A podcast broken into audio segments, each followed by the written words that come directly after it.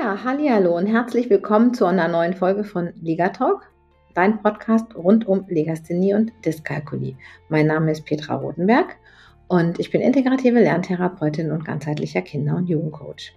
In dieser Folge geht es heute um das Thema Vorläuferfähigkeiten beim Lesen und Schreiben lernen und Frühförderung. Ein Thema, um das immer wieder so ein bisschen Missverständnisse ranken. Und ich möchte die Bedeutung heute in dieser Folge euch mal klar machen, weil es ist wirklich ein super wichtiges Thema und wir können da auch schon einige Dinge abholen und ähm, adressieren, bevor es eigentlich losgeht. Und ähm, mit dem Schreiben und dem Lesen. Ja, jetzt äh, freue ich mich auf eine vergnügliche Viertelstunde mit euch und denke, ich lege jetzt einfach mal los.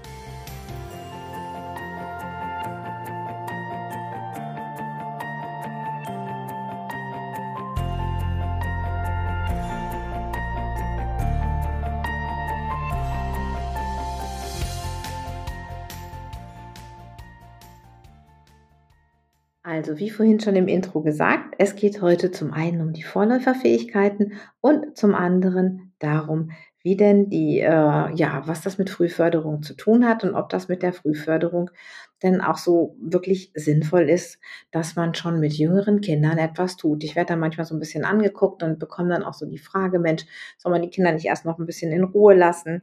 Und deswegen ist mir diese Folge heute auch ein echtes Anliegen. Aber jetzt fange ich doch erstmal mit dem Thema Vorläuferfähigkeiten an. Wer in dem Bereich arbeitet, der weiß sicherlich, worum es geht. Ähm, viele Eltern wissen es nicht. Darum fange ich jetzt nochmal an, ähm, die Vorläuferfähigkeiten so ein bisschen auf den Punkt zu bringen. Ähm, ja, wenn dich das nicht interessiert, dann spul einfach ein bisschen vor. Aber vielleicht kannst du auch für dich noch was mitnehmen, wenn du dich mit dem Thema schon auskennst. Vorläuferfähigkeiten sind einfach die Dinge, die passieren und die Kinder können sollten, bevor sie lesen und schreiben lernen, wie man, ja, wie das schon fast aus dem Namen hervorgeht. Und da gibt es unterschiedliche Dinge. Da gibt es Dinge, die wir beeinflussen können und da gibt es Dinge, die wir nicht so gut beeinflussen können. Ich möchte mich heute hier auf zwei Dinge besonders konzentrieren. Das sind die das ist die sogenannte phonologische Bewusstheit und die Benenngeschwindigkeit. Beides Dinge, die einen, zum, gerade im Leseprozess, was wir heute wissen, einen ziemlichen Einfluss darauf haben, wie sich äh, das Lesen automatisieren wird und auch ähm, wie das Textverständnis von Kindern in Klasse 4 sein wird. Und ähm, die phonologische Bewusstheit ihrerseits hat einfach auch nochmal einen ganz großen Einfluss darauf, wie sich das Schreiben lernen und das richtig Schreiben entwickelt. Darum finde ich es ganz wichtig, dass wir uns das mal angucken. Ähm, ja, es gibt natürlich noch Dinge, die noch da vorliegen. Das sind so ein Stückchen auch Dispositionen, die wir mitbringen, wie zum Beispiel unser sogenanntes Arbeitsgedächtnis und auch der IQ. Das sind natürlich Dinge, die wir nicht so wirklich beeinflussen können. Aber das Arbeitsgedächtnis ist ein Teil, der auch zur Intelligenz gehört. Und das Arbeitsgedächtnis, ich sagte immer, das ist so, sage ich mal, der, der Speicher im Computer, der, der alles, was gerade offen ist, ähm, ja, bearbeitet. Und wenn der groß ist, dann geht alles schnell. Und wenn der ziemlich voll ist, dann wird der Computer immer langsamer. Ähm, Schöne ist, bei so einem PC kann ich Arbeitsspeicher nachkaufen. Das kann ich bei mir, bei meinem Kopf und auch für ein Kind, das Schwierigkeiten an der Stelle hat, nicht machen. Ein normales Arbeitsgedächtnis kann sich, sagen wir mal, so rund sieben Dinge gleichzeitig merken und man sagt da immer plus minus zwei, also zwischen fünf und neun Dingen gleichzeitig. Das können jetzt Buchstaben sein oder auch Zahlen sein. Ähm, und ähm, ich weiß nicht, wer schon mal versucht hat, so im Fremdsprachenunterricht oder wer vielleicht auch schon mal im Ausland war und zwar dachte, er kann Französisch sprechen oder er kann auch Englisch sprechen und dann wird ihm auf einmal da ganz schnell auf dem AB so eine äh, in Englisch oder Französisch so eine Telefonnummer angesagt dann dauert das manchmal ganz schön, bis man die auseinanderklamüsert hat, weil man nämlich in der fremden Sprache diese, das Arbeitsgedächtnis jedes Teil von so einer Nummer einzeln sich merken muss. Und dann wird das schwierig.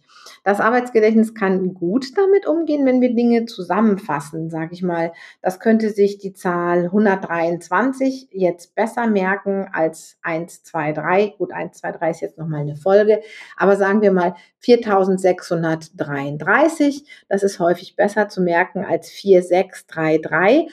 Und wenn da noch vier Ziffern dazu kommen, wie 3516, dann ist es auf jeden Fall klar, dass ich mir diese 2000er Zahlen besser merken kann, als wenn ich die acht Einzelziffern habe. Ähm, das ist einfach, ähm, ja, das heißt also, wenn das Arbeitsgedächtnis logische Schlussfolgerungen bilden kann, etwas zusammenziehen kann, dann kann es an der Stelle eben auch Dinge besser behalten. Das ähm, gibt es zum Beispiel, da gibt es etwas, das nennt sich Wortüberlegenheitseffekt. Tolles Wort, ne? und das bedeutet einfach nur äh, das Gleiche, was ich euch gerade mit den Zahlen erklärt habe, mit einem Wort. Ich kann mir, wenn ich jetzt jemand bin, der schreiben kann und dann habe ich mir ein Wort gemerkt, dann kann ich die Buchstaben in dem Wort ganz schnell auch alle als einzelne Buchstaben aufschreiben. Zum Beispiel die Schneiderschere. Da sind ganz, ganz viele Buchstaben drin. Wenn mir jemand das als Buchstabenfolge ansagen würde und ich gar nicht wüsste, welches Wort dahinter steckt, hätte ich Schwierigkeiten, mir diese, äh, diese Buchstaben alle zu merken. Aber im Wort Schneiderschere kann ich auch diese Buchstaben ganz schnell zum Papier bringen, indem ich sie mir eben vorsage, zum Beispiel Schneide und so weiter. Das heißt, unser Arbeitsgedächtnis ähm, können wir so ein bisschen steuern, indem wir Dinge zusammenziehen. Das heißt, wenn wir Dinge zusammenziehen, ähm, sogenannte Chunks bilden, heißt das auch, dann kann es sich wieder mehr Dinge merken. Das jetzt mal so ein bisschen am Rande, sonst außer dieses Bilden von, von Gruppen, die zusammengehören, wie bei Wörtern oder bei Tausenderzahlen oder auch Zehntausenderzahlen oder Zahlen im Bereich der eine Million, ähm, können wir nicht so ganz viel an unserem Arbeitsgedächtnis machen. Das Einzige ist noch, dass wir eben sehr fokussiert sind, weil je weniger Reize von außen die Plätze im Arbeitsgedächtnis belegen, umso mehr Platz habe ich für die Dinge, die wirklich wichtig sind. Da ist der Punkt, wo zum Beispiel auch ein Stückchen Achtsamkeitstraining mal angebracht wäre. Aber das ist jetzt heute nicht unser Thema. Da kommen wir nochmal ein anderes Mal dazu. Gut, also Vorläuferfähigkeiten. Den IQ und das Arbeitsgedächtnis auf meinem Zettel, die kriegen jetzt einen Haken. Und jetzt kommen wir mal zu den Dingen, mit denen wir auch was anfangen können in der Förderung. Da ist zum einen die Benenngeschwindigkeit ich weiß nicht, äh, auch schon wieder so ein sperriges Wort. Das heißt aber eigentlich nur, wenn du jetzt einem Kind ähm, zum Beispiel ein Bild zeigst oder einen Buchstaben oder eine Farbe oder eine Form, wie schnell es sagen kann, was sich dahinter verbirgt. Also wenn man jetzt wie so Bildkarten aus dem Memory hinhält, ob das Kind ganz schnell Hund, Fußball, Katze, eben was es auf diesen ähm, auf dieser Karte sieht, sagen kann. Oder auch rot, blau, grün, rund, eckig, kariert. All das, was wir eben zeigen, wie schnell ist das abrufen kann und aus dem, aus dem Gedächtnis. Und das ist nämlich bei bekannten Objekten, das ist eine ganz, ganz wichtige Fähigkeit. Kinder, die das gut können, haben einen, ähm, da wissen wir, dass die Lesegeschwindigkeit in Klasse 1 deutlich besser ist. Also das heißt, die Benenngeschwindigkeit von diesen Dingen, von Sachen, die einem bekannt sind, die hat eine Auswirkung auf die Lesegeschwindigkeit in Klasse 1.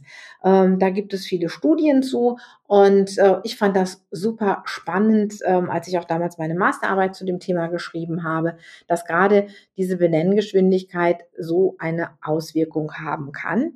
Und das Zweite, was sich auf die Lesegeschwindigkeit auswirkt, das ist die sogenannte phonologische Bewusstheit. Phonologie ist die Lehre von den Lauten und Bewusstheit ist, ich mache mir etwas bewusst. Ähm, zum Beispiel, ich kann erkennen, ob ein Wort aus zwei oder drei Silben besteht oder aus zwei oder drei Lauten. Zum Beispiel das Wort Auto. Wenn ich, ja, ich, ich kann das raushören, ich höre ein Au, ich höre ein T, ich höre ein O. Das heißt, ich habe drei Laute. Ich habe zwar vier Buchstaben, aber der Laut Au besteht aus zwei Buchstaben, nämlich A und U. Deswegen besteht das Auto nur aus drei Lauten. Und ähm, diese phonologische Bewusstheit hat ebenfalls einen großen Einfluss auf die Lesegeschwindigkeit in Klasse 1. Auch das ist in verschiedensten Studien nachgewiesen worden.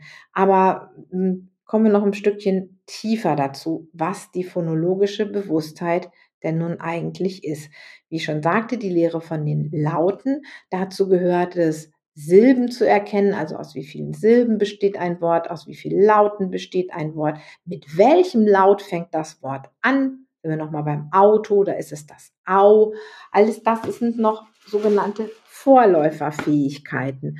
Wenn ich jetzt aber ähm, herkomme und dann nochmal überlege, ähm, reimt sich ein Wort, auch das gehört zu dieser phonologischen Bewusstheit. Also all das, was wir vielleicht früher sogar so ein bisschen unbewusst mit Kindern gemacht haben, Reime nachsprechen und so, ist durchaus hilfreich. Gut, ich fasse noch mal ganz kurz zusammen, weil die Folge ist heute ein bisschen theorielastig, merke ich gerade, aber ich finde es trotzdem super wichtig, dass wir da mal drüber sprechen. Wir hatten jetzt ähm, von den Dingen, die wirklich direkt auf die Lesegeschwindigkeit in Klasse 1 wirken, zwei Dinge genannt. Die Benenngeschwindigkeit, das war, wenn ich bekannte Dinge sehe, wie schnell kann ich das Objekt benennen, sagen, was es ist und die phonologische Bewusstheit. Also kann ich Laute gut heraushören, zumindest den Anfangslaut eines Wortes, kann ich die Silben zählen, die ein Wort hat, kann ich zählen, aus wie vielen Lauten ein Wort besteht. Die Lesegeschwindigkeit in Klasse 1, die sagt uns nämlich her hervor, wie gut das, das, Textverständnis in Klasse 4 ist. Das heißt, ein Kind, was in Klasse 1 sehr langsam liest, wird wahrscheinlich in Klasse 4 schlechteres Textverständnis haben als ein Kind, was relativ zügig lesen kann, weil die Lesegeschwindigkeit später eben mit dem Textverständnis einhergeht.